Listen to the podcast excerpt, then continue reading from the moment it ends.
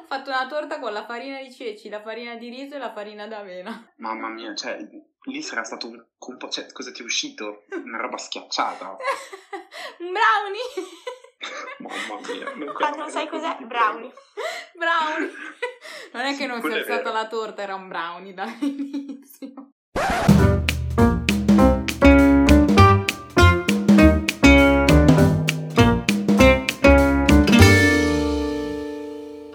Buongiorno e benvenuti a un nuovo episodio di Sbando alle ciance. Oggi si parla di cibo. Siamo qui con Nicolò e Joel che saranno nostri ospiti per oggi. Vedremo un po' le loro opinioni abbastanza differenti. Joel Gipaz, 21 anni, studentessa e social media, qualsiasi roba, wannabe. Nel tempo libero o è in sella o a leggere un libro, d'estate persa tra orto e vigna. Invece abbiamo Nicolò Tolina, giovane chef, 25 anni, della provincia di Milano, ha una passione sfrenata per vivere il mondo, viaggiare e conoscere ogni tipo di cucina. Vediamo se gli piacerà la di Joel. Ok, oggi di cosa trattiamo? Trattiamo a 360 gradi del discorso cibo nella sua interezza. Ovviamente i due punti di vista saranno abbastanza differenti poiché abbiamo uno chef onnivoro, direi, e poi invece abbiamo il punto di vista di una vegana pure celiaca. Ti è proprio tutto all. Ok, vediamo un po' chi vuole partire con la propria definizione, il proprio concetto di mangiare, di cibo. Ciao, allora,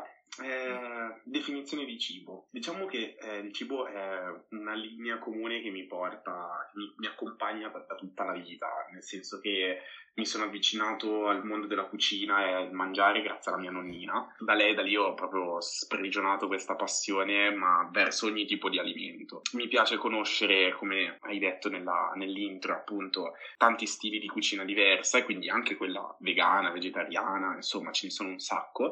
In più abbiamo sì, ovviamente dei punti di vista sicuramente molto diversi, in quanto condivido in parte determinate cose di ogni dieta, però non mi sento proprio così drastico adesso, poi vediamo ne- nell'evoluzione. E niente, questo è un po' quello che mi definisce e quello che ricordo di me stesso. In più, vabbè, per me c'è un proverbio cinese che adoro tantissimo, in quanto dice che sicuramente il più grande piacere per l'uomo e il più grande desiderio è quello di mangiare, ok? Quindi è il cibo. E si dice che siano tre, ma gli altri due non si sanno quali siano, perché diciamo che ci fermiamo lì. Il cibo è Ok, quello che la fa da padrone nella vita. Allora, mia definizione di cibo, diciamo che è un po' contrastante perché mh, da piccola è quasi stato un problema, mangiavo pochissimo, ma poco poco poco e mh, ricordo all'epoca tipo la refezione, messa scolastica così che mi obbligavano a mangiare, Poi l'inserviente mi fa dai almeno metà pasta, io ho preso una farfalla, l'ho spezzata a metà, l'ho mangiata e ho detto voilà. metà pasta era metà pasta. No, ho tolto gli inizi così difficili, cioè non tolto, perché poi è andato complicandosi e molto presto ho deciso di dire addio alla carne e ai salumi, queste cose qua, a otto anni. E no, da allora in realtà poi è migliorato, nel senso che adesso il rapporto con il cibo va molto meglio, mi piace cucinare, provare, sperimentare. Non tutto viene bene, però diciamo che ha aiutato anche da prendermi cura direttamente del cibo che mangiavo, quindi coltivare le verdure, le cose e, e viverlo un po' nella sua interezza. Infatti questa cosa l'abbiamo detta tra l'altro prima che Joel ha sia un orto che una vigna, quindi in realtà ha tutto lì, cioè non avrebbe bisogno di nient'altro in realtà, tutto a chilometro zero, pure il vino. È la cosa fondamentale il vino, cioè eh, accompagna ogni genere di pasto, quindi direi che un po' di alcol va sempre bene. Ma poi appunto vorrei rimanere un attimo sul tema che cosa mangi Gio alla fine. Ogni volta che io dico ah una mia amica è sia celiaca che vegana e loro cosa mangia? Carote. Allora, beh, solo carote no, me ne mangio tante. No.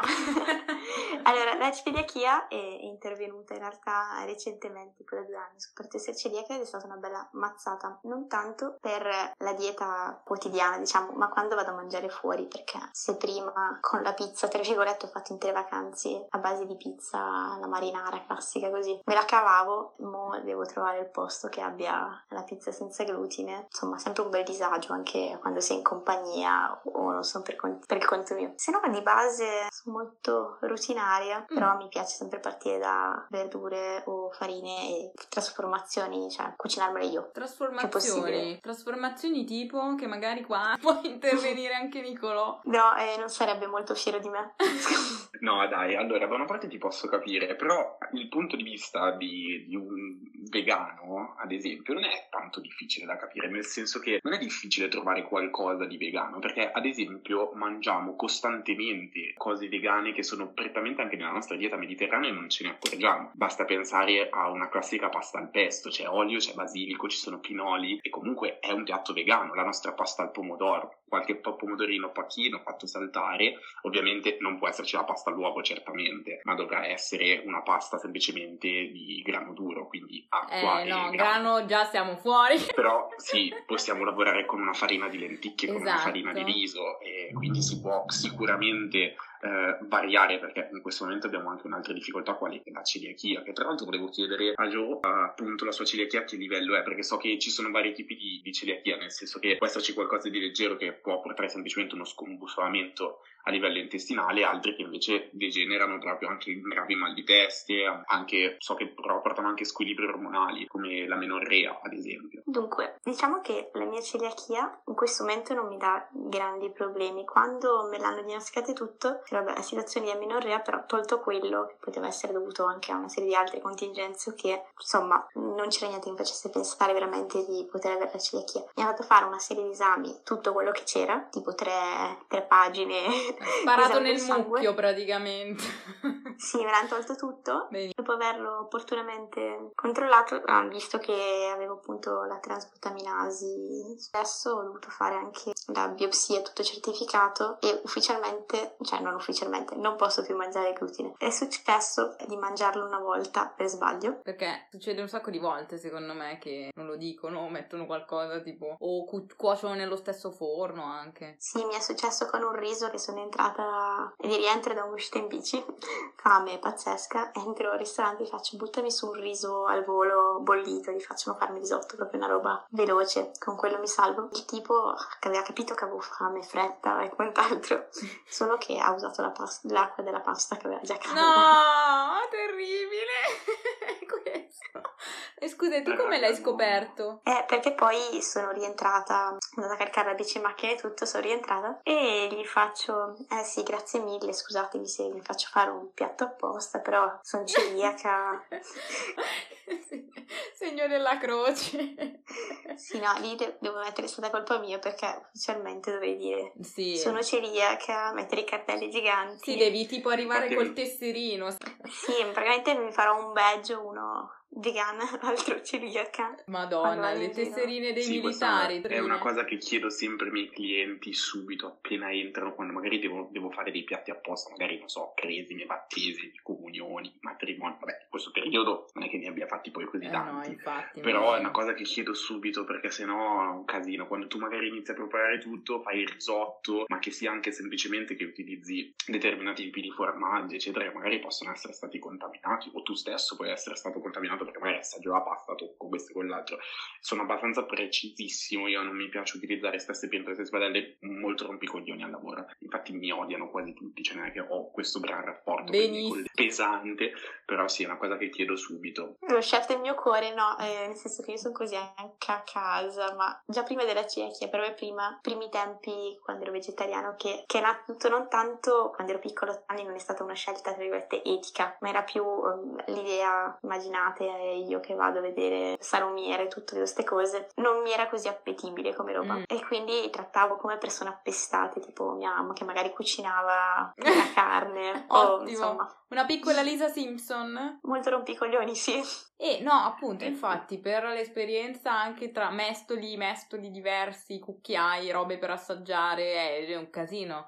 Malissimo. Beh, dipende comunque, come abbiamo detto prima anche con Joe, dipende dal tipo di celiachia. Se ci sono alcuni, per esempio, sono allergici anche alle... perché qui, qui si parla proprio di allergia, per esempio, non so, anche chi è allergico alla frutta secca, ad esempio, che perennemente presente praticamente in Sì, ma non capisco poi, cioè, fanno tutto con la frutta secca. Vengono comunque puliti, ma loro mm. non possono dire di non avere tracce, quindi te lo devono scrivere per forza. Ma okay. tracce possono essere presenti tracce non potranno mai portare a uno shock anafilattico, ecco, a meno che uno non sia veramente e seriamente eh, compromesso. Per esempio, c'è un mio amico che non può andare a mangiare sushi perché gli è capitato lui è allergico ai gamberi, ai crostacei in genere. Però c'è chi ha un'allergia blanda, che può essere quindi mangio il gambero, mi gratta un po' il palato, se ci sono, ci sono tracce e invece c'è gente che invece si gonfia la gola, shock anafilattico. Eh, quello male, quello male. Insomma, eh, sì, esatto. Infatti lui non si fida da nessuna parte perché dice è impossibile, cioè rischio veramente la vita. Eh, che poi c'è da dire che ti terrorizzano, cioè io spero che sia un per terrorizzarti e non perché è la realtà dei fatti, ma poi fai una, una marea di visite quando ti diagnosticano la celiachia, tutto dove ti spiegano appunto ad esempio la cosa delle contaminazioni, dei mestoli e via dicendo, ma dicono anche che se per esempio per 5 anni non tocchi glutine e poi per sbaglio ne ingerisci anche piccolissime quantità potresti stare malissimo e prima ah. non stavi niente perché ti disabitui. Ah, quindi una fetta di pane ogni 30 giorni va bene. Serve per mantenere... No, quello non lo so, però se da un giorno all'altro dovesse scoprire che mi è successo qualcosa potrebbe essere una traccia di glutine che dopo un tot tu star malissimo. Urca boia. Eh, non ci si sa regolare, insomma. Non si capisce. Sì, perché il glutine è un po' più bastardo rispetto ad altre intolleranze, nel senso ad esempio c'è una riabilitazione che si può fare per chi invece è intollerante al lattosio, dato che il lattosio è uno zucchero, ok? È in una forma complessa. Quindi praticamente cosa succede? Che il nostro corpo, mm, noi essendo l'unico mammifero al mondo che continua a assumere lattosio al di fuori dell'allattamento, cosa succede? Che pian piano questo enzima che è la lattasi si assopisce nel corpo, però è presente, noi possiamo comunque produrlo. Cosa succede? Che però pian piano, pian piano questo può portare appunto un'intolleranza, che quindi scariche forti per andare in bagno e tutto quanto può portare problemi. Se uno vuole riabituarsi è possibile e deve pian piano iniziare magari da mezzo cucchiaino di caffè di, di latte ok, una volta ogni due o giorni, mm. fino così che per continuare, ma ci vogliono veramente tantissimo tempo, cioè anni, però si può poi arrivare magari a riprodurre la lattasi, no, mentre eh, per il glutine è totalmente diverso. Se mi date una tazza di cappuccino con latte intero, ciao, mi vedete tra... ciao proprio. No, io solo latte vegetale. Poi entreremo nel discorso. No, ma tra l'altro non divertente, però il momento peggiore della celiachia è quando ti prescrivono, eh, c'è proprio la prescrizione medica, non fosse una ricetta qualsiasi, dieta eh, agglutinata per tutta la vita. Cioè, c'è proprio scritto. e senti tu ti senti cioè... morire secondo me, perché io senza glutine potrei morire. E c'è anche a dire una cosa, adesso la, mm, tanti avevano, secondo me, la celiachia leggera, quasi tutti magari che avevano semplicemente questi scompensi intestinali normali, però adesso che si può diagnosticare, tra virgolette, abbastanza facilmente, siamo rimasti in tre a poter mangiare la pasta. Veramente, cioè, a, da me al ristorante un sacco di gente entra dentro. Io almeno tutti i giorni ho dalle 4 alle 5 persone e il mio ristorante ha 80 posti a sedere e io dico mio ma non è mio, magari fosse mio nel senso nel ristorante dove lavoro almeno 5-6 persone mi capitano sempre in un servizio che hanno la celiachia te lo dicono. Poi come hai detto tu all'inizio secondo me fanno un po' di terrore psicologico perché arriva gente veramente che mi dice oddio quindi perché sono uno chef attento ma sono anche uno chef onesto e mi è capitato qualche volta di dire cavolo no o cosa ho fatto, per esempio, perché magari il piatto non l'avevi fatto disinfettare prima proprio in maniera perfetta, quindi magari hai passato solo il lavastoviglie, però poi c'è passata altre roba. Quindi tu dici no, cavolo, eh, non l'ho lavato a mano di nuovo, come succede qui e lì, e poi alla fine non succede assolutamente niente, perché magari gli avevano semplicemente terrorizzato il eh. povero paziente. Sì, sì, appunto, la differenza è lì che poi, nel senso, io mi sono già, mi ero tolta già degli alimenti prima, nel senso, esempio, l'ho scelta prima vegetariana, poi vegana ma quelle erano scelte, il fatto che venisse eh. imposto cambia, è stato un momento teatrale, duro. Mamma che mia. Che dico era teatrale, però... ma raga, veramente. Io, io, io, penso che, cioè, mi sparerei. No, vabbè, ovviamente. La cosa brutta di non, non, poter mangiare glutine è che ovviamente gli impasti sono strani senza glutine, perché come forse adesso, se vuole, ci spiega Nico, nel senso, a cosa serve il glutine esattamente per... È la maglia glutinica, cioè, eh... nel senso, quella che si va a creare e dà sofficità all'impasto molto particolare, anche la reazione che ha lo stesso nella cottura, la fragranza, il sapore è totalmente diverso da quello che può portare un altro tipo di farina come non so, la farina di riso, ok, che invece è un po' più gommosa, ti porta ad avere un impasto abbastanza gommoso, è difficile trovare, poi vabbè ci sono emulsionanti che possono comunque grazie alle lecitine dare quel senso di sofficità, ma non è, non è la stessa cosa, non si riesce ad avere la stessa croccantezza esterna, la morbidità interna, mantenere un determinato grado di umidità nell'impasto, è veramente difficile, madonna, non è che di quello il problema. Però ad esempio, cioè... Um così, no? magari non puoi mangiare il pane che fa croc, però puoi mangiare il bao. Ah no, bao solo di verdure, quei panini cinesi al vapore, quelli che fanno poci poci. Eh, esatto, quelli così non riesco a mangiare, devo mangiare cicca. Cioè, non, non, mi piacciono. E tra l'altro, quando sono andato a lavorare in Cina, mi servono ovunque perché fortunatamente nella mia carriera all'inizio ho viaggiato tanto e soprattutto nei paesi dell'est, quindi Cina, Thailandia, Russia dell'est, e, e, e usano un sacco di queste robe qua, ragazzi, cioè, no, no, non ce la faccio. Io che sono abituato a vivere in Italia, a mangiare bene, mm, no, no. Che sostituti del pane o degli impasti hai di solito? C'è da dire che la cosa del cambiamento delle farine che l'ho, pati- l'ho patito poco per la pasta, perché mm. ne ho approfittato, ci sono un sacco di paste con uh, tipo farine di legumi, queste cose qua, e col fatto io anche che uno stile di vita è comunque molto attivo, sportivo, tendente esatto. sportivo, um, riuscivo a recuperare la componente proteica che uh, avevo perso, una importante fonte, ad esempio quella derivata dal, dal glutine del seitan, quelle cose lì. E quindi lì tutto sommato benone. Pane, mm, per fortuna o per sfortuna non ne mangiavo tantissimo, però quando c'è tipo la bella fetta di pane, burro d'arachidi, marmellata, quella mancava. Niente, mi mm, sono stata d'accordo con la farmacista, abbiamo fatto arrivare una bordellata di tipi di pane diversi per mm. provare e fare un po' di tasting, vediamo cosa c'era di buono. Volevo chiedere come tu hai scoperto la tua celiachia da poco, però ehm, so che tanti clienti mi dicono che fortunatamente adesso io, tu dove vivi non mi ricordo? Valle d'Aosta, di tanto in tanto a Milano. Ecco, infatti, perché immagino che in Valle d'Aosta non hai la stessa possibilità di trovare negozi, perché ti dico qua a Milano cioè, che sono cresciuti come i funghi. Io che mm. abito, tra virgolette, fuori Milano, nel senso che sono a 20 minuti dal centro, però eh, di negozi ce ne ho due qua a Senago ad esempio, trovi un sacco di roba, ma anche andando al supermercato ci sono proprio reparti, all'S lunga ci sono reparti, mentre qualche anno fa, anche quando ho iniziato, ormai no, no, 12 anni fa, la prima volta che sono entrato nelle cucine, cos'era? Nessuno aveva un sostituto, cioè io adesso comunque anche soltanto per il pane abbiamo il pane, è congelato perché non lo facciamo arrivare fresco dal panettiere, quello senza glutine, però abbiamo pani congelati di buon livello, eh, grissini, se deve essere un pasto fugace quindi non faccio in tempo a cuocerlo,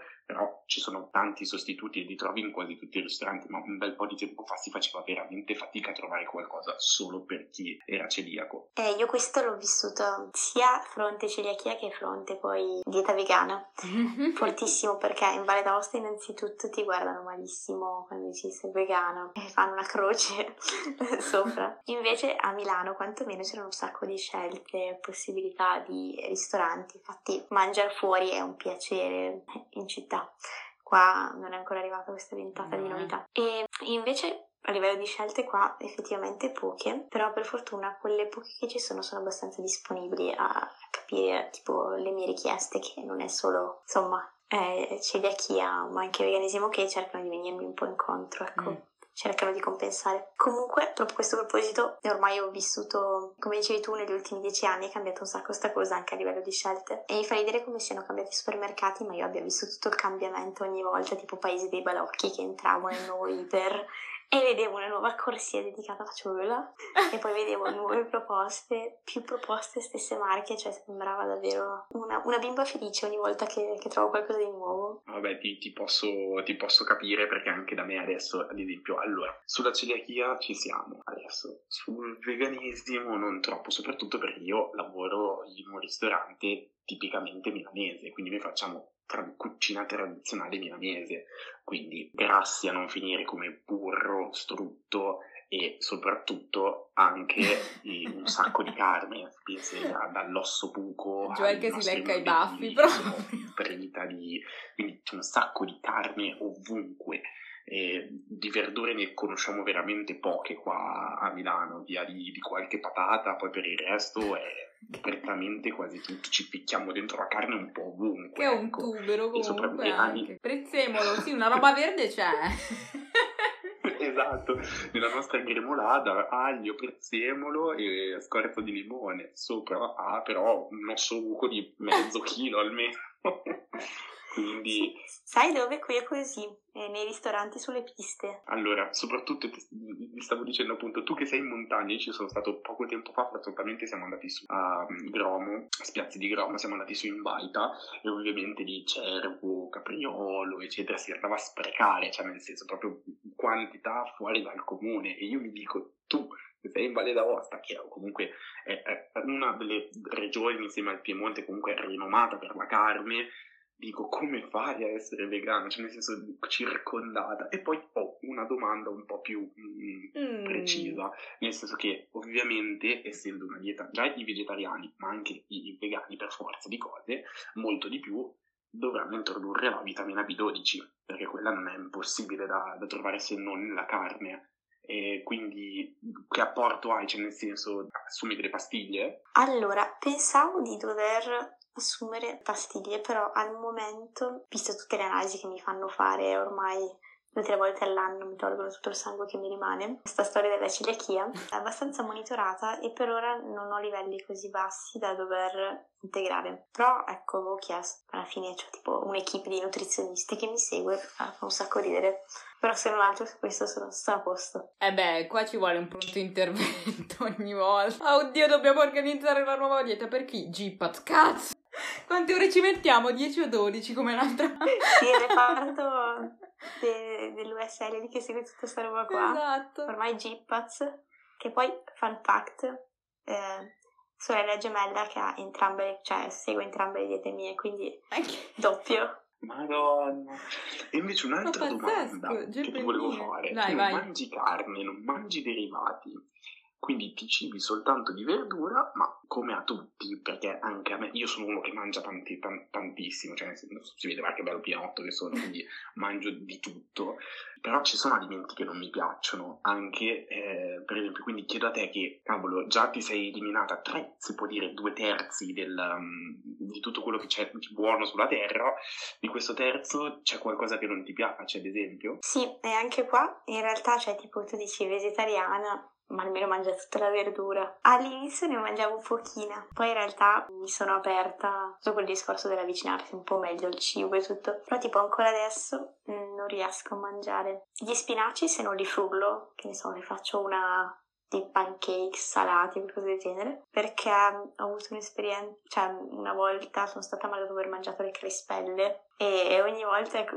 stessa eh, roba. Il PTSD degli spinaci praticamente. E poi sì, la scarola. Mm, vabbè, dai, comunque non è, non è, così drastica, no? Perché io, appunto, a me quando purtroppo vengono da me al ristorante ho avuto qualche discussione con delle persone vegane, in quanto noi non abbiamo né tofu, non, non ne tengo, ma più che altro perché, cioè, e io cerco di adattarmi in tutte le maniere possibili, però ovviamente chi segue una dieta vegana in un ristorante come il mio è abbastanza difficile da accontentare, quindi se mi chiami prima cerco comunque di, di, di accomodarti in mm. qualche modo, ma se arrivi lì e mi dici io sono vegano, cosa posso mangiare? Io in genere propongo sempre o una crudite di verdure oppure delle verdure alla griglia o una roba del genere perché non ho niente, o una pasta, un riso sicuramente non mantecato, non, non però va bene, o magari mantecato all'olio, eh. però fortunatamente abbiamo un ottimo riso eh, di una cascina che c'è qua vicino, una cascina battivacco, quindi top, un, un ottimo carnaroli, quindi riesce comunque a avere cremosità anche se mantecato con dell'olio però uh, ti posso accontentare così, eh, a me non piace il riso e eh, io le verdure alla griglia non le mangio perché comunque se sono appoggiate sulla piastra diventano nere e, eh, eh, signora, io che cosa le do? Le do un finocchio se vuole, che tra l'altro io sono allergico al finocchio quindi non posso neanche toccarlo. Che ridere quindi, questa cosa! Non so che cosa darle. E vabbè, ma mi butti su un pezzo di seitan, ma non ce l'ho. E cosa devo dire? Lo vado a comprare. E certo, io alle 10 di sera, di sabato sera, vado a comprare il seitan. Quindi lì c'è stato qualche...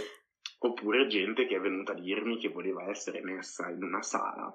Noi abbiamo tre sale abbastanza grandi una sala dove non voleva vedere passare la carne e, e, e sinceramente allora o ti prenoti il ristorante o no non mi sembra è per quello che io dico a volte ci sono questi vegani che dico arrivano agli estremi. Ecco, l'estremizzazione di questa dieta mm. secondo me è too much. Nel senso, va bene, io ti rispetto, però tu devi rispettare anche le persone che ci sono. Io non posso darti a te l'esclusiva quando noi non siamo in questo tipo di, di ristorante. Cioè, vai in un ristorante vegano, sicuramente la carne e i latticini li vedi col binocolo. No, ecco, mi reputo più una vegana, non so come dire, quelle eh, lasciami vivere la mia dieta strana, fammi le domande se vuoi ridere, se non vuoi lamentarti su cose strane, non chiedere. Io non dico niente sul tuo, nel senso è alla fine una scelta che ho fatto io e non la impongo a nessuno. Però ecco, um, ho imposto però quando abbiamo fatto la nuova zona barbecue a mio padre di comprarmi, visto che c'era la possibilità in quel caso, una piccola piastra a parte per farmi le verdure.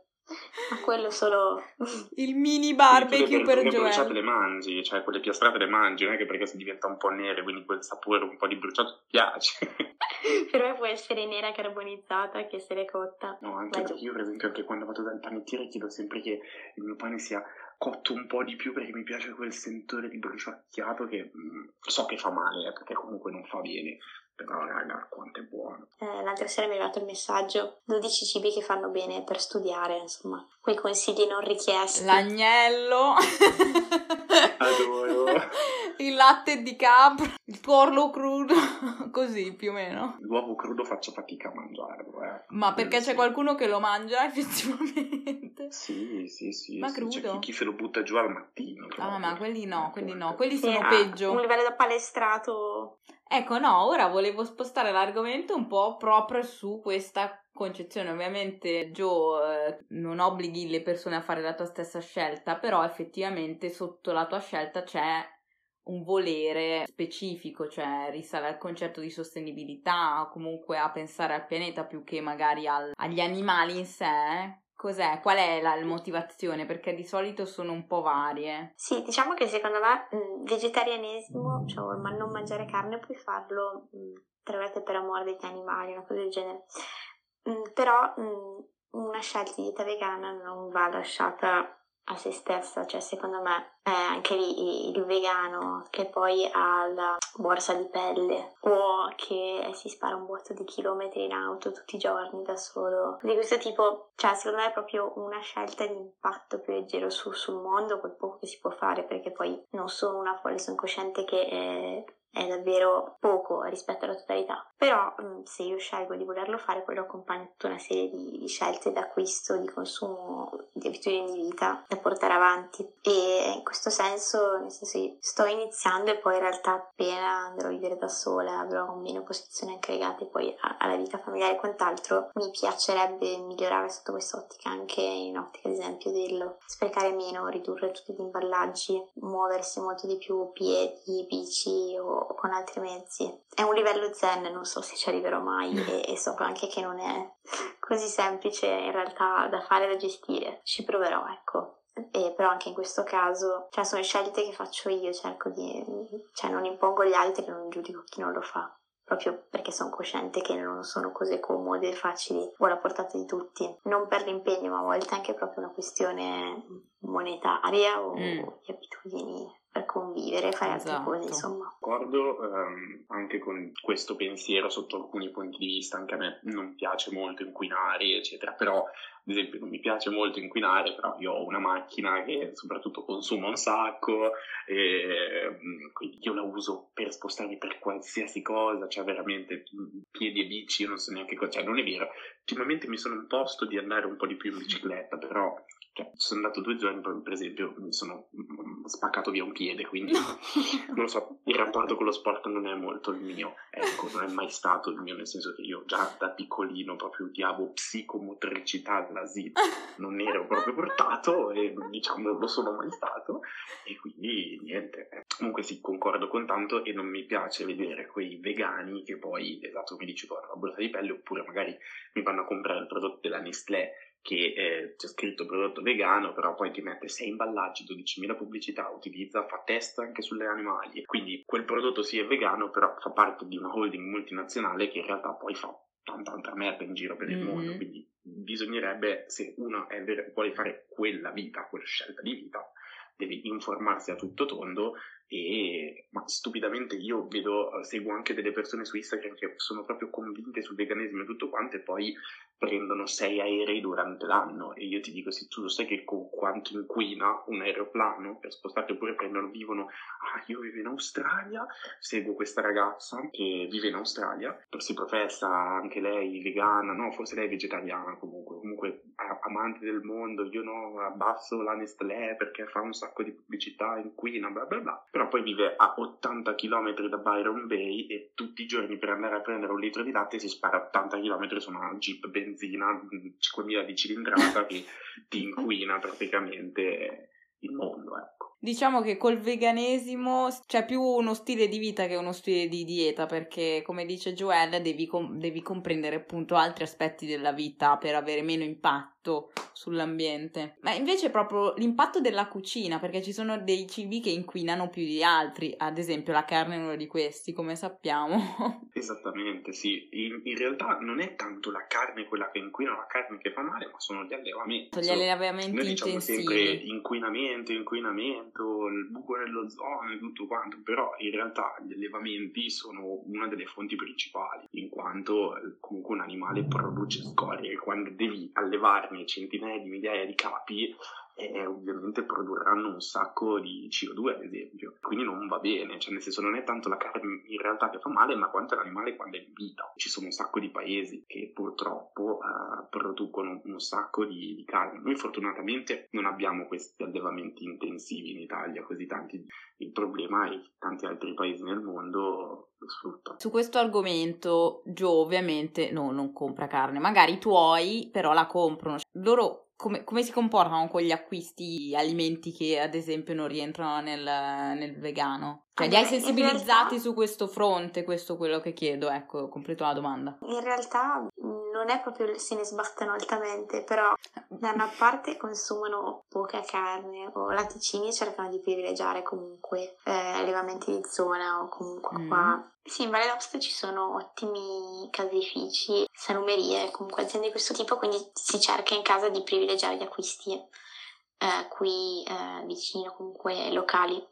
Ma Ok. non solo per quei prodotti, in realtà anche per quello che è insomma, tutto quello che piace di più a me, come possono essere le primizie adesso, eh, tipo domani andremo a cercare, c'è un- un'azienda qui vicino che ha insomma delle coltivazioni, devo prendere spinaci, che ovviamente io non mangerò se non frullati, le carote hanno adesso prime cose, però nel senso si cerca di, di comprare per di qua, così che si sa un po' meglio cosa si prende, si fa lavorare l'economia locale, questo già prima dei tempi del Covid e delle difficoltà. E niente, almeno su questo punto di vista condividere un po' la mia ottica. Eh, Per il resto no, hanno abbastanza osteggiato le scelte vegetarianesimo e veganismo. da Poi- Valdostani forse capisco, però ok, comunque la scelta ricade comunque su almeno piccoli negozi, piccoli allevatori. Ma in realtà quello che dicevo è proprio, allora, anche noi nel nostro piccolo potremmo farlo, non c'è bisogno proprio di andare in Valle d'Aosta, nel senso non, non bisogna andare a ricercare quelle regioni che- o, o prendere le robe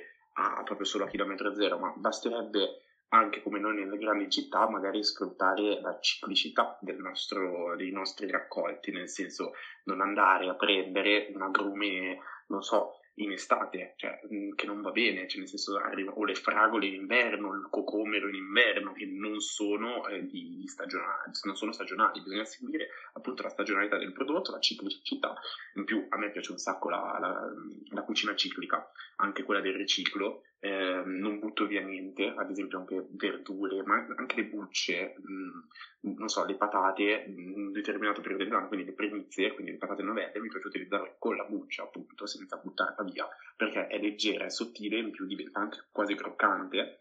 Ci sono un sacco di cose che si possono utilizzare.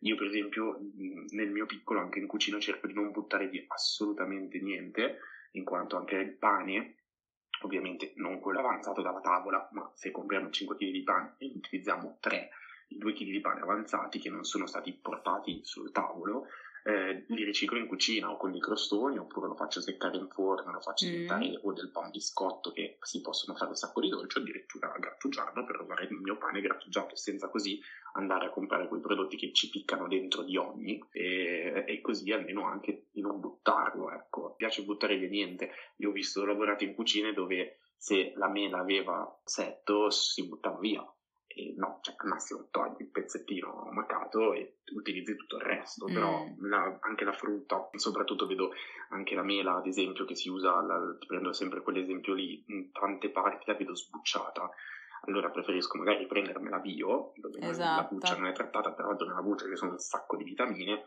magari non sarà lucida e perfetta perché non è cerata, mm, avrà qualche piccolo difettuccio, però il sapore è tutta un'altra cosa, cioè nel senso anche la croccantezza della buccia è buona sotto alcuni punti di vista. E invece nel piccolo a casa io dico sempre, ad esempio, tutti quanti adesso c'è il boom di mango, avocado, papaya. Vero. Ragazzi, cioè, tutti comprano mm, un po' grazie forse anche a Chiara Ferragni, avocado tosto ovunque. Avocado da noi non si può coltivare, arriva dall'altra parte del mondo, quindi quell'avocado lì ha inquinato in una maniera fuori dal comune. Cercherei magari di non prendere quei frutti, cioè nel senso, oppure magari le banane nella pellicola, tutte queste cose qui, cioè perché? No, assolutamente, e come dicevi tu, Vabbè, anch'io in realtà cerco di sprecarmi il meno possibile. Poi io anche d'estate ho dei grandi orti comunque coltivo tanta roba, ho tutto messo da parte, fatto minestrone, ho...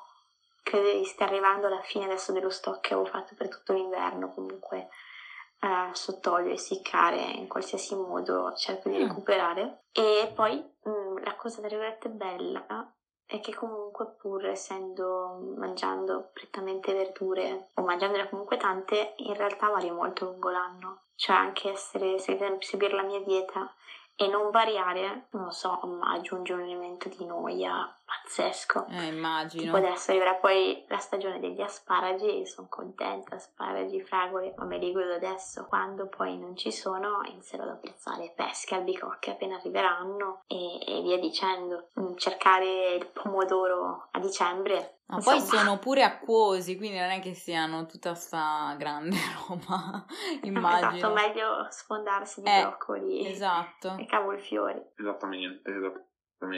Guarda, io quest'inverno ho fatto, mm, avrò lavorato, penso, più di 500 kg di verza, per fare, però vabbè, accompagnati da altri 500 kg di carne per fare la cassera, però tanta verza, insomma. tanta verza però, eh, Gio? Guarda questo. Sì, no, anche a casa coltivo tanta verza, poi un terzo me lo mangio io in voltini di verdure, saltata con la zucca, molto buona.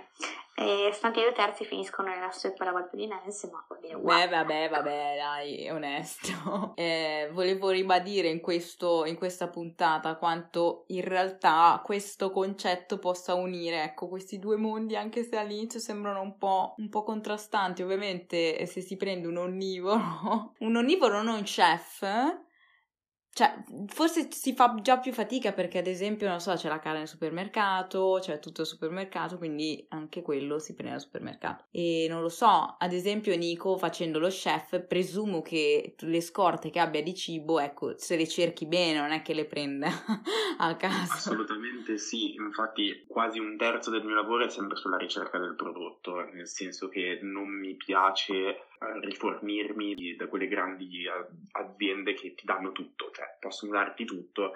È vero, in effetti, per esempio, per venire a mangiare da me eh, si spende un pochino di più, nel senso che eh, siamo, abbiamo un prezzo leggermente fuori dalla media, però quello che dico io è che c'è anche una ricerca del prodotto, nel senso che io vado a vedermi ogni azienda, adesso mi dispiace per quello che sto per dire, per, però anche per l'animale vado a vedere dove ha battuto, come ha lavorato, come eh, il mio filetto ha un'ammarezzatura all'80%, quindi vuol dire che il bovino è cresciuto in un allevamento estensivo e non intensivo, quindi ha la libertà di movimento, ha avuto tutto il suo modo di crescere e poi è stato abbattuto e ha una frollatura di 90 giorni, quindi vuol dire che perde tutto il sangue, il muscolo si rilassa, cioè ha tutto un altro sapore, e, però da me un filetto lo paghi quasi 30 euro.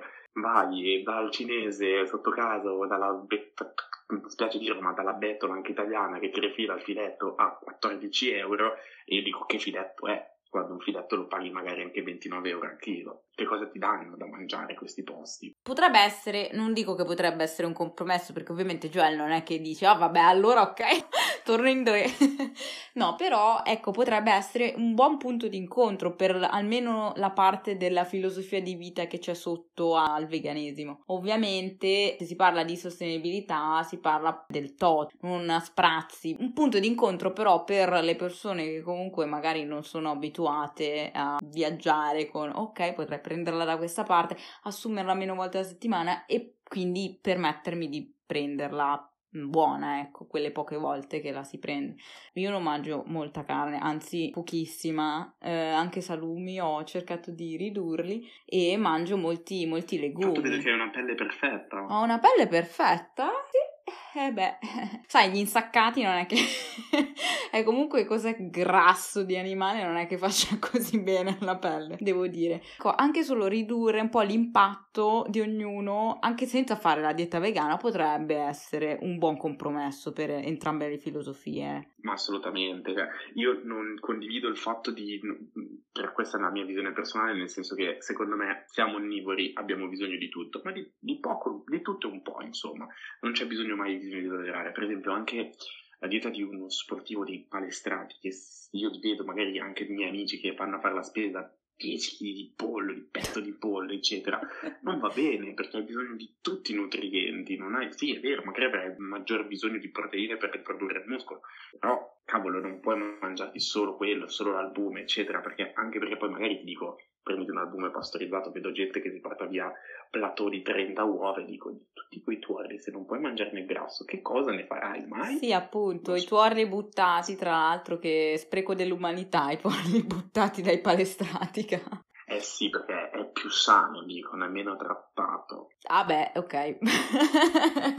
Chissà cosa danno da mangiare le galline cioè ci sono delle alternative comunque più sostenibili delle, della nostra alimentazione attuale, cioè io conosco Beyond Burger, ovviamente ci sono tutte le alternative burger vegetali, burger di legumi, spezzatino di tofu, seitan, tempe, che sono comunque quelle alternative derivanti dai legumi soprattutto che comunque ci fanno rientrare nella dose giornaliera di proteine. Sì, ci sono un sacco di alternative, in realtà quelle basi, tra virgolette, per poi integrare bene proteine, si parte dai legumi semplici, che può essere anche, insomma, cuocersi dei, dei ceci e farsi una verdura qualsiasi mettere assieme, pan grattato, senza glutine.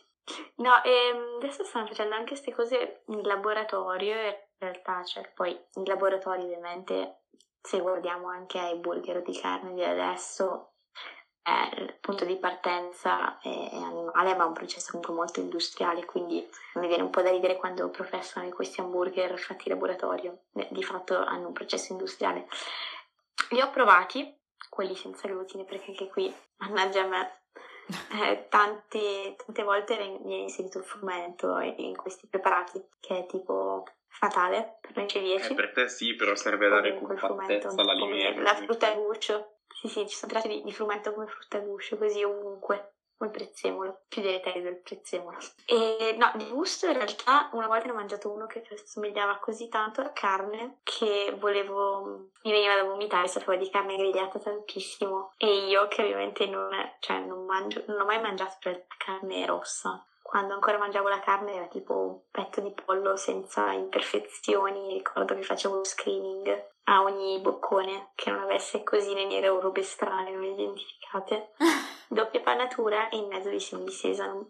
No, ci sono queste alternative prodotte in laboratorio, alcune così realistiche che insomma ho fatto fatica a non tirarle fuori nuovamente perché è il pericolo di rimetterle cera quando le assaggiate. Eh. Essendo che a me faceva proprio schifo il gusto del, dell'hamburger. Quello che dico però è, cioè, se uno fa una scelta di questo genere, non, non, capisco il motivo di andare a ricercare di nuovo quel sapore. Io faccio una scelta vegana perché voglio allontanarmi da più possibile dal mondo appunto del, del fatto del consumo di carne per quello che soffre l'animale e tutto quanto.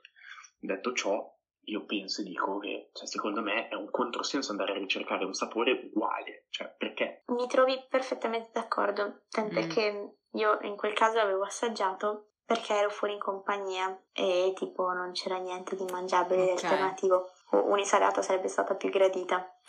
Però effettivamente anche io mi sono chiesta questa cosa, se faccio la scelta di non mangiare per per qual motivo devo andarlo a ricercare? Un conto se ricerco i nutrienti e quindi se mi fa una cosa comunque che appunto è ricca di proteine ha una composizione mm, chimica simile, ok. È la questione del gusto che in realtà me lo sono domandata tanto anch'io, perché andare a ricercare proprio quel sapore? E il concetto del Beyond Burger, più che altro, non è per quelli che non la mangiano, per quelli che non mangiano carne, Ovviamente ci sono tutte altre alternative che, che, mangiano già, ad esempio le abbiamo citati prima, tofu, seitan, tempe, burger vegetali, burger di legumi, bla bla bla bla. Però quello è presumo per sensibilizzare chi mangia carne a tentare di passare a una scelta sostenibile, cioè quindi di far ricordare ai mangiatori di carne, che sembra un po' leoni, ecco, che appunto possono ritrovarla anche senza l'animale. Sì, io così sono riuscita a convincere un mio amico mm. che è sempre osteggiato così. La mia dieta andando a prendere panino tipo un hamburger, sì, c'è un carrettino carino che si mette vicino al Duomo a Milano che fa panini e hot dog vegetali, però appunto hanno, hanno gusto di carne. E lì era rimasto un sacco sorpreso in positivo e si era quasi, non so come dire, si era detto che forse avrebbe potuto rinunciare o, o, diminuire il consumo di carne in favore una sostituzione con questo. Però ecco, più che per fare così una scommessa, stai mangiando carne o, o i vegetali, in realtà non penso abbia avuto un grande impatto di questo mm. tipo, mm. forse più il chiacchiericcio. Beh, io poi magari sono di parte perché non è che sia un'amante sfegatata, cioè io non te la mangio la fiorentina, ad esempio. Cioè, preferisco una cacio e pepe. no, infatti veganesimo mai, perché io amo il formaggio, mi spiace, cioè, io vivrei di formaggio. Posso anche capire invece che sia una scelta per me, ad esempio, più facile di, non so, Nico non, non penso rinuncerebbe mai. allora, non sono neanch'io, cioè non è che dice, oh, tutte le settimane mi faccio il filetto, mi faccio la fiorentina, mi faccio però non riuscirei mai a rinunciarci a se ho voglia di mangiare carne, mangiarla, cioè nel senso anch'io sono uno che predilige più che altro la carne bianca, per esempio il pollo lo amo, mi piace un sacco, però quando mi sale quella voglia di grigliata e inizia a colarmi la, la bava o tutti i salumi, come fai a man- mangiare i salumi? Bologna, prosciutto crudo, prosciutto cotto, prosciutto di Praga, cioè ce ne sono coppa, cioè mancetta steccata, pancetta arrotolata, scottennata, madonna, ce ne possiamo andare avanti fino a un'occetta, dai, no. Poi, vabbè, purtroppo adesso dirò una cosa che non, non sarà molto a favore Joel, ma io vado a caccia, sono un cacciatore, quindi anche lì cioè, ah. senso, la carne selvaggina, mamma mia, cinghiale, capriolo, dai, no, cioè, io vado fuori per Nietzsche anche soltanto di piuma, quindi vado proprio fuori, cioè nel senso una bella pernice lardellata con un ripieno di salsicce, magari un asiago, ciao. Ecco, questo è un plot twist. Eh, ad esempio, cosa ne pensiamo della caccia, ovviamente, frode, quelli che vanno lì per divertirsi, ovviamente ne pensiamo tutti male, presumo. Cioè, allora, ok, siamo... C'è da fare un... Cioè, purtroppo c'è poca conoscenza di, okay. di questa, di, di questa, mm, come si può dire, attitudine o sport, se si così si può chiamare in realtà. Sport. Solo se corri, vale. Sport non mi piace chiamarlo, però purtroppo rientriamo anche nella categoria sportiva, nel senso che si fa. Allora, io sono contro, ad esempio, chi fa caccia di frode, tanto è vero che essere un cacciatore non vuol dire essere un bracconiere. Un bracconiere è un'altra persona nel senso, il cacciatore è quello che caccia e comunque, per esempio, io mangio tutta la carne e subiamo dei controlli, paghiamo un sacco tra l'altro, subiamo un sacco di controlli sull'animale dove deve uscire l'ASL, prendere un campione, vedere se è tutto a posto, però noi come cacciatori selettori cerchiamo di mantenere un range eh, che sono tantissimi, cioè nel senso ovviamente quelli che mi vanno a battere i tordi o eh, quello che per sport si va a battere l'elefante in un safari io non lo condivido ok, ma allo stesso tempo non condivido quando mi dicono ah i cacciatori hanno abbattuto quel povero cucciolo di capriolo, quindi lì c'è, c'è, da vedere, quando poi magari la gente non sa che, ad esempio, ci sono stati fior fior, come tutti gli anni arriva il classico, come si dice, il classico articolo riportato da qualsiasi telegiornale o giornale dove fanno vedere il capriolo in mezzo alla neve e gli vanno a dare da mangiare.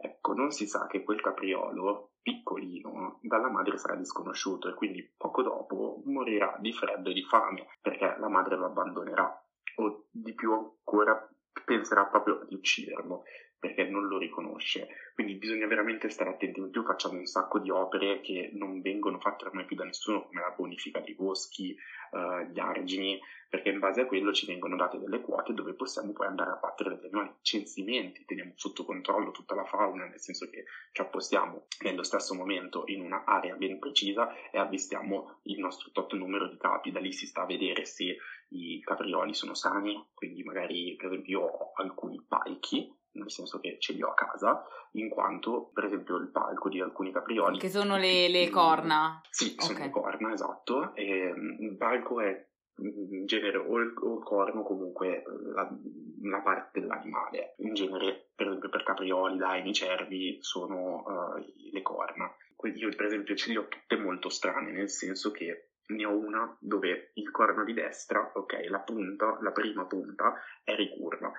Tutti gli anni i caprioli perdono il palco, quindi lo perdono e l'anno dopo lo rimettono mettendo una punta nuova, quindi avrà più punte. Mm. Eh, questa, la prima punta era ricurva, quindi tutti gli anni perdendolo cresce allo stesso modo diventando più grossa e più lunga. Andrea, praticamente negli anni sarebbe successo che il corno crescendo si sarebbe conficcato nel cervello, eh, sarebbe, l'animale sarebbe impazzito dal dolore e magari si sarebbe anche buttato in mezzo a una strada, ad esempio, provocando un incidente e dei danni, oppure i cinghiali che figliano e fanno magari otto cuccioli e quindi l'anno dopo saranno quegli stessi otto cuccioli, magari sono, nascono otto femmine, queste otto femmine faranno otto crescono a dismisura e ti vanno a distruggere i nostri campi, quindi perché proprio li distruggono, vanno a mangiare il raccolto, buttano giù le vigne e creano dei grandi disastri. Poi, ti ho detto, sono contro totalmente all'abbattimento solo per sport, nel senso che mi interessa solo il palco, no.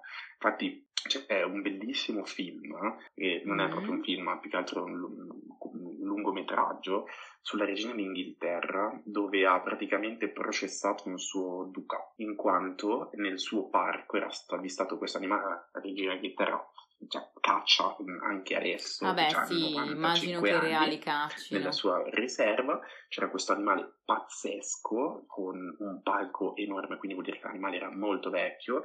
A posto di abbatterlo ha deciso bene invece di lasciarlo vivere e che ovviamente l'animale si riconosce perché non è così semplice arrivare a un'età così longeva e essere così bello e maestoso. Era talmente maestoso che ha deciso di trattarlo da pari e non ucciderlo. E hanno detto che quell'animale non doveva essere ucciso. Un duca che è andato a caccia nella sua riserva l'ha abbattuto il duca è stato disconosciuto e gli è stato tolto anche, non so come si dice, lo stendardo, non so, comunque gli è stato... E, ed è finita veramente male perché mi, io con la Ellie non ci vorrei mai avere niente a che fare quando è incazzata, insomma. Elisa eh... Bibi. Quindi sì, però facciamo tanto altro, ecco. A me quando vedo, ah no, ha battuto l'animale, qui è lì, sì, poi ci sono cose che ovviamente possono dar fastidio, però mh, quando io abbatto un animale non vedo la diversità di uh, quello che mi dice, soprattutto magari neanche i vegani, ma quelli che sono proprio contro la caccia, che dicono, ah sei andato a battere quel capriolo, poi però nel carrello c'hanno 5 kg di carne che dico, eh, lo sai che quello invece è stato messo su un carrello con un proiettile nel cervello che torna indietro, battuto lì in 448 membrati, ti arriva due ore dopo sulla tavola. Eh, no, e infatti di base non posso dire niente, il ragù di, di cinghiali, il ragù di cervoli, cioè, me coglioni, scusate amici romani, e, e, quindi, vabbè, non posso lamentarmi, ovviamente eh, è quello che poi mangio, quindi per quello io non posso dire niente. Se non lo mangiassi, ovviamente, magari Joel, ecco, si può... Eh... E io è interessante quello che dicevi, Nico, perché vabbè, ho dei parenti in realtà che, mannaggia loro, sono cacciatori. E quindi conosco, come dicevi te, un po' la figura in realtà del cacciatore, non di quello che abbatte per divertimento, però un lavoro che ha anche una sua utilità, una sua funzione, diciamo, soprattutto io, diciamo, l'ho detto, un contesto montanaro comunque, così alpino, conosco bene. È anche vero che da agricoltrice, viticoltrice, ho ricevuto solamente visite di animali che mi hanno causato danni hai detto, non ah, ti mangio, ti sparo solo in bocca. Cioè, guarda, non ti mangio, ma sto giro, visto che mi hai tolto le pesche. No, le pesche. Un frutteto devastato. Vabbè, allora, ovviamente sono contro la... cioè, non posso dire io sono contro in generale l'idea dell'uccidere eh, gli animali, um, però eh, riconosco anche l'importanza della figura del, del cacciatore. Secondo me una cosa auspicabile in qualche modo è che le sue funzioni più importanti di eh, monitoraggio, perché comunque è importante monitorare. Sia la fauna per proteggere e comunque far sì che si mantenga la biodiversità e, e le specie è dove sono più a rischio, mm-hmm. sia per quello che riguarda la cura dei parchi che eh, vengano portate avanti. Sull'abbattimento, sento mm, che sono un po' contro. Faccio fatica ad accettare un abbattimento quando è funzionale alle necessità mm, delle comunità. Mi viene in mente se c'è um, effettivamente che si sposti un orso in una zona pericolosa o cose del genere. Per il resto Insomma. No, no, su quello sono d'accordo con te, cioè anche quando hanno abbattuto l'orso quest'inverno in Trentino, io da cacciatore non ero d'accordo, cioè nel senso non siamo più a 50-60 anni fa dove non c'erano le tecniche per poterlo portare o mm. per poterlo muovere. Adesso non, non, non, è necessario abbattere un animale del genere con un sonnifero, lo butto giù, ci metto due minuti perché eh, te lo stordisco, lo tiriamo su con una rete, lo si porta di nuovo in una zona, anche perché purtroppo ormai il nostro orso come il nostro lupo, infatti io sono contro la rimessa in atto per esempio del nostro lupo italiano che è stato è, è, è estinto, cioè adesso abbiamo importato i lupi da, dalla Polonia, li portiamo giù o dalla Repubblica Ceca, li portiamo giù e li facciamo e che stanno facendo dei grandi danni. Mm, io vado a cacciare nell'oltreposto, ma si sono spinti eh, fino a lì e purtroppo abbiamo avuto dei grandi danni ma anche alle case, nel senso che purtroppo abbiamo trovato un cane sbranato, che era un cane alla catena, quindi il classico cane di campagna, però di fronte al lupo come un po', cioè non è un Irish Wolfhound, cioè nel senso poteva essere anche il classico pastore tedesco, ma non ci si può fare niente.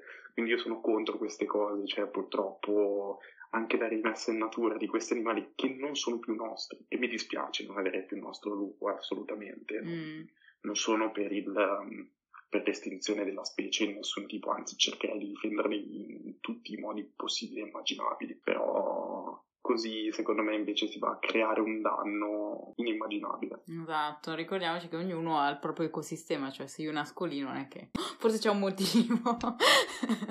ecco, ma anche, mettiamo i salmoni nei bacini. le nostre tartarughine che ci stanno devastando la nostra fauna o la, la classico, il classico coniglietto anche chiamato mini lepre che in realtà è infestante perché è un animale che è stato importato dall'America come animale da compagnia, lasciato libero, peccato che si riproduce quattro volte l'anno, è figlia come non so che cosa mm. e sta uccidendo la nostra lepre non attaccandola in effetti, ma gli toglie territorio, quindi la lepre poi non si riproduce, la stiamo portando all'estinzione. Cioè, adesso ci sono gli allevamenti, sì, io una lepre d'allevamento non ha stesso, neanche lo stesso sapore di una, mm. di una lepre comunque in natura, e neanche la stessa bellezza. Bene, avendo trattato anche della caccia, che era un argomento che Nico ci ha tenuto nascosto, ha fatto bene, c'è stato un plot twist fantastico. E abbiamo avuto occasione di parlare anche di quello, direi di raggiungere il nostro finale della favola, ossia secondo noi quindi è possibile effettivamente un incontro tra questi due mondi. Quindi gusto, piacere del cibo si possono unire a salute e sostenibilità. Non è infattibile la cosa, bisogna appunto impegnarsi, sia uno chef onnivoro si impegna a ricercare le proprie materie prime e dei prodotti di qualità che effettivamente poi è quello che tutti dovremmo aspirare a fare perché è quello che mangiamo, quindi se noi siamo quello che mangiamo effettivamente è un ragionamento che ha senso. Sia Joel ovviamente si impegna a mantenersi coerente con la propria scelta a livello di sostenibilità e a cercare di diminuire quello che può il, il proprio impatto sull'ambiente, è una cosa che alla fine sì, è una questione di, di, coerenza, in realtà coerenza e poi capire un attimo le motivazioni che sottendono mente i vari schieramenti con un po' di maturità su ambo i fronti, secondo me c'è anche un futuro convivenza, in attesa che Infatti, tu se diventi siamo... vegani, sto scherzando.